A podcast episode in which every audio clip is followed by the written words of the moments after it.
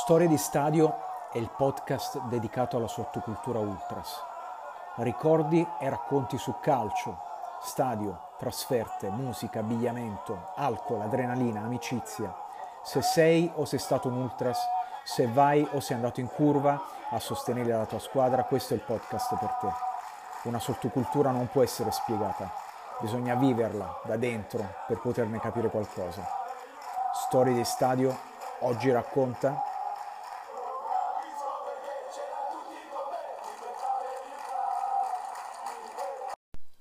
24 marzo 2007. Repubblica Ceca, Germania, raccontata da Mr. P.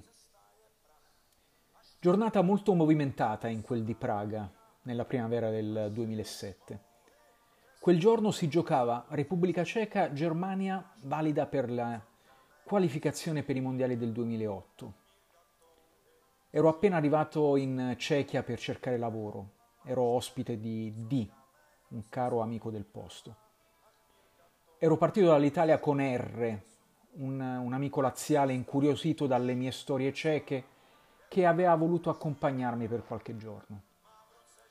Il venerdì sera, giorno prima della partita, l'abbiamo trascorso a Brno, al pub Futbalova Fabrica, degli hooligans locali, che conoscevo e frequentavo già da un paio d'anni. Ci raccontarono che i tedeschi sarebbero calati in massa ed erano in cerca di azione. In quegli anni la scena tedesca era in piena crescita, favorita dall'apporto di immigrati italiani, turchi, balcanici, polacchi. Insomma, un, un bel mix che gli ha permesso di rinforzarsi. Una sfida stimolante ma impegnativa per il circuito cieco, molto più piccolo e autoctono le singole firms ceche non avevano molte chance di confronto, se non quello di unirsi e cercare al più di sorprenderli. Avevano così organizzato una coalizione ceca contro i tedeschi, mettendo da, parti, da parte odio e rivalità. Quella sera chiesi ai amici di Brno di unirci a loro per il giorno seguente.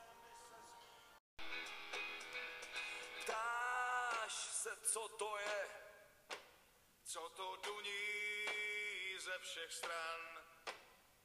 A zní to srdce vráz, Bože bránu naši chráň.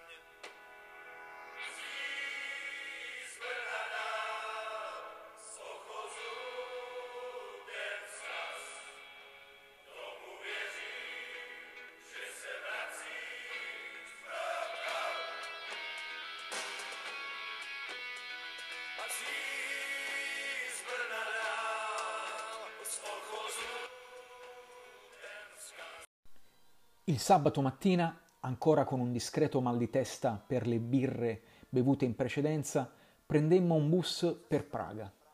Il ritrovo era fissato in un pub in zona Žižkov, uno dei quartieri della capitale boema. In pochi minuti, mentre aspettiamo fuori dal pub, assisto al raduno di tutta la crema hooligans ceca. Manico Strava, Brno, Sparta Praga, Slin, Olomouc, Opava e tanti altri gruppetti anche grosse rivalità messe da parte per difendere il territorio contro l'invasione dei crucchi. È una bella scena da vedere, circa 250 hooligans, una distesa di teste rasate, anfibi e giacche bomber o simili militari. Nel pub il colore della mia pelle non passa inosservato. Mi ero anche fatto una settimana di vacanze in Egitto e già di mio non sono certo un viso pallido. Devo dire che in Repubblica Ceca la tonalità di colore che tendono all'oscuro non sono molto benvenute. Noto che qualcuno... a qualcuno non sono simpatico, ma conto sul fatto di essere lì con gli hooligans di Brno, uno dei gruppi più numerosi e rispettati.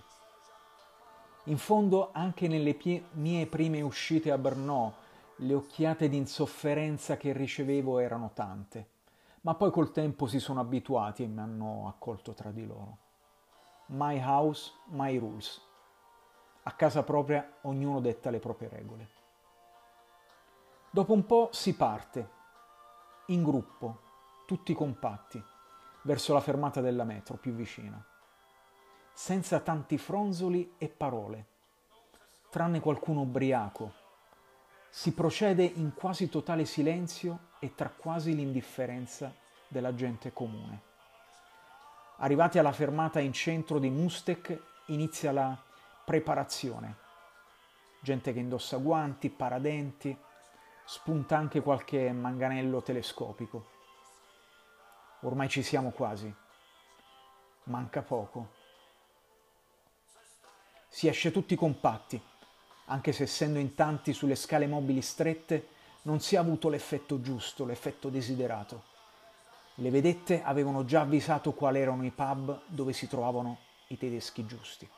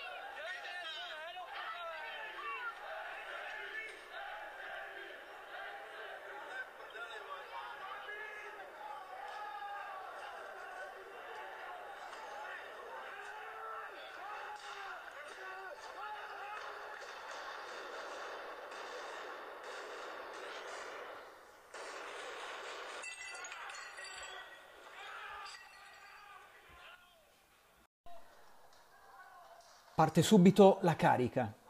I primi tedeschi, ignari del pericolo, sono letteralmente travolti e probabilmente anche qualche semplice turista nella confusione ha avuto la peggio. La prima carica si dirige verso sinistra, in direzione della famosa piazza San Venceslao. Poi un gruppo si accorge di un pub sulla destra e parte un'ulteriore carica, con corpo a corpo a pochi metri da me, tutto a mani nude. Il pub dove i tedeschi stavano bevendo viene assaltato e le vetrate vanno in frantumi. A quel punto interviene la polizia, che usa dei petardi molto rumorosi, che hanno effetto solo sonoro per impaurire e disperdere il gruppo. Il nostro gruppone si disperde, infatti.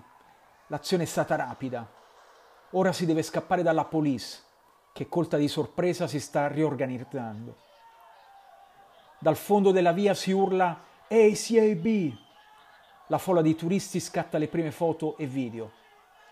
Ormai mi ritrovo da solo, ho perso contatto con chi conoscevo, mi faccio un, un giro per cercare di trovare qualcuno. Alla fine trovo i ragazzi di Ostrava ed assisto all'ennesima carica verso i tedeschi, che addirittura indietreggiano e preferiscono consegnarsi letteralmente nelle mani della polizia, sul fronte opposto.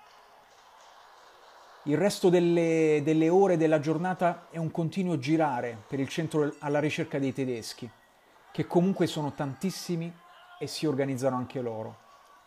In alcune zone i tedeschi riescono a fare gruppo e la gente che vedo è davvero pesante. Per la prima volta vedo addirittura qualcuno usare i walkie-talkie per tenersi in contatto. Al momento ho pensato che fossero hooligans tedeschi, facce veramente non raccomandabili, ma conoscendo come sono preparati gli sbirri tedeschi, sarebbero potuti essere anche infiltrati in borghese.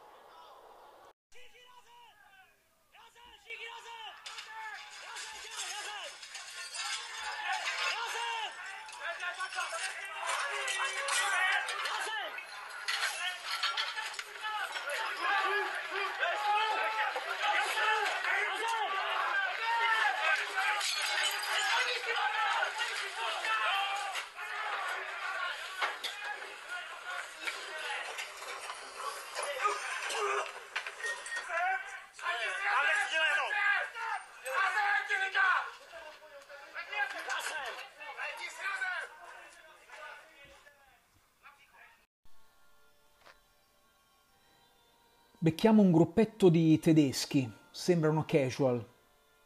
Mi avvicino e a uno di loro sfilo il cappello Lonsdale che portava, aspettandomi una reazione che avrebbe scaturito la rissa. Ma lo vedo più perplesso che incazzato ed allora gli butto il cappello a terra. Non era uno che voleva darsi. Il centro storico di Praga, invaso da turisti e tedeschi, si riempie anche di caschi neri e divise che cercano gli hooligans per prevenire altri attacchi. Mi confondo tra la folla, cercando qualche faccia conosciuta. Becco anche D, il mio amico cieco, e ci allontaniamo insieme. Dopo circa un'ora ci si ritrova vicino al termine dei bus, che era stato come era già stato organizzato. Qualcuno manca all'appello perché fermato e arrestato. C'è anche qualche screzio tra i miei amici di Brno e di Bani Kostrava. L'adrenalina e i vecchi rancori fanno perdere di vista l'obiettivo della giornata. Quando pensavo che il tutto si sarebbe concluso, il gruppo decide di ripartire compatto verso lo stadio. Probabilmente hanno sentore che i tedeschi possano organizzarsi da quelle parti ed in effetti un gruppo tenterà di fare visita al pub dello stadio. Si verrà a sapere dopo. Una volta in metro, purtroppo per me finisce la bella giornata. Mentre cerco di fare una foto dei ragazzi di Slin che non mi conoscevano, iniziano a spintonarmi e a chiedermi ragioni della mia presenza. Non mi riconoscono come uno di loro. Altezza, chili, colore dei capelli e della pelle in effetti non mi fanno sembrare un hooligans cieco. In un primo momento cerco di spiegare, ma anche la lingua è un problema. Poi, salendo sulla metro, vengo allontanato con uno spintone da uno dei capi del, dello Sparta Praga. Poteva finirmi peggio, ma credo che sia anche giusto così. Non ero con quelli che mi conoscevano, avevo azzardato un po' troppo. Non potevo certo credere che mi conoscessero tutti. Anni dopo incontrai di nuovo il tizio che mi spinse fuori. Si ricordava di me e mi chiese addirittura scusa. Da parte mia non ce n'era bisogno, aveva fatto quello che avrei fatto anch'io.